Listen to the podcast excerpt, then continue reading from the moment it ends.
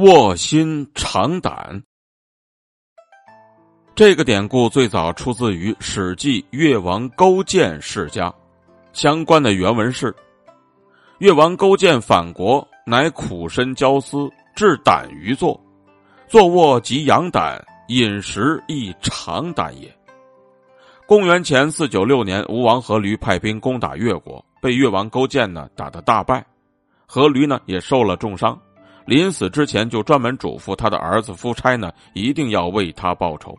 夫差呢，也牢记住了他父亲的话，日夜加紧练兵，准备攻打越国。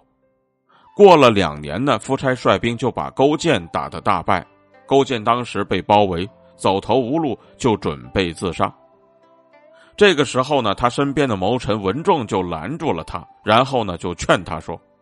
大王啊，我听说这吴国的大臣伯嚭贪财好色，您可以派人去贿赂他。于是呢，勾践就听从了文仲的建议，就派文仲呢带着很多的珍宝前去贿赂伯嚭。伯嚭果然就答应和文仲去拜见吴王。文仲见了吴王，并且献上珍宝之后呢，就说：“大王啊，我们大王愿意投降。”做您的臣下来伺候您，只希望您能够饶恕他。文仲说完之后呢，伯嚭也在一旁帮腔。这个时候呢，伍子胥就站了出来，并且大声反对，说道：“人们常说治病要除根，勾践深谋远虑，文仲、范蠡也都是精明强干。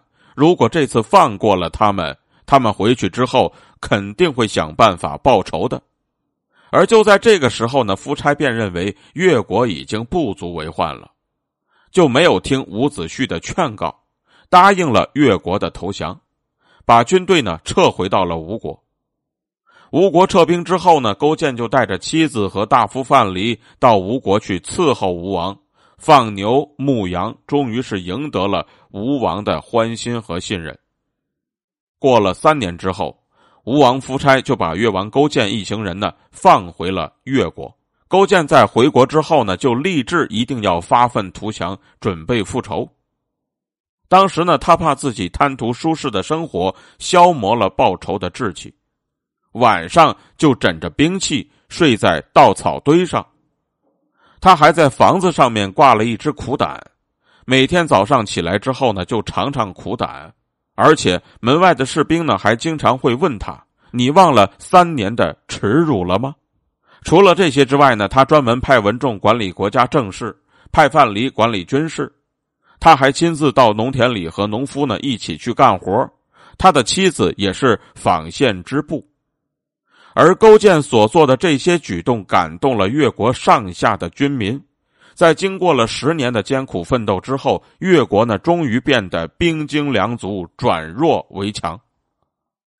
而吴王夫差盲目的力图争霸，根本就没有考虑民生疾苦，他还听信了伯嚭的坏话，杀死了忠臣伍子胥。最终呢，夫差争霸成功，称霸于诸侯。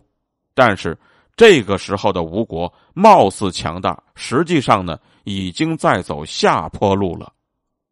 公元前四八二年，夫差亲自率领大军北上，和晋国争夺诸侯盟主之位。越王勾践就趁着吴国的精兵在外，突然袭击，一举打败了吴军，杀死了太子友。而当夫差听到这个消息之后呢，急忙带兵回国，并且呢，专门派人向勾践去求和。勾践当时呢，就想了一下，当时越国呢还灭不掉吴国，于是就同意了。后来到了公元前四七三年，勾践第二次亲自率军前去攻打吴国。这个时候的吴国呀，已经是强弩之末了，根本就抵挡不住越国军队的强势猛攻，屡战屡败。最后呢，夫差便再次派人向勾践求和，而范蠡则主张一定要灭掉吴国。夫差见到求和不成，这才后悔呢，没有听取伍子胥的建议。然后呢，感到非常惭愧，于是就拔剑自杀了。卧薪尝胆呢，是一种磨练意志的方法。有的时候，我们身处逆境，会让我们变得更加坚强和勇敢，也会激发出我们的潜能。而这个典故恰恰就是在告诉我们，不要轻易的被困难打倒，一定要学会在困境当中提升自己的能力。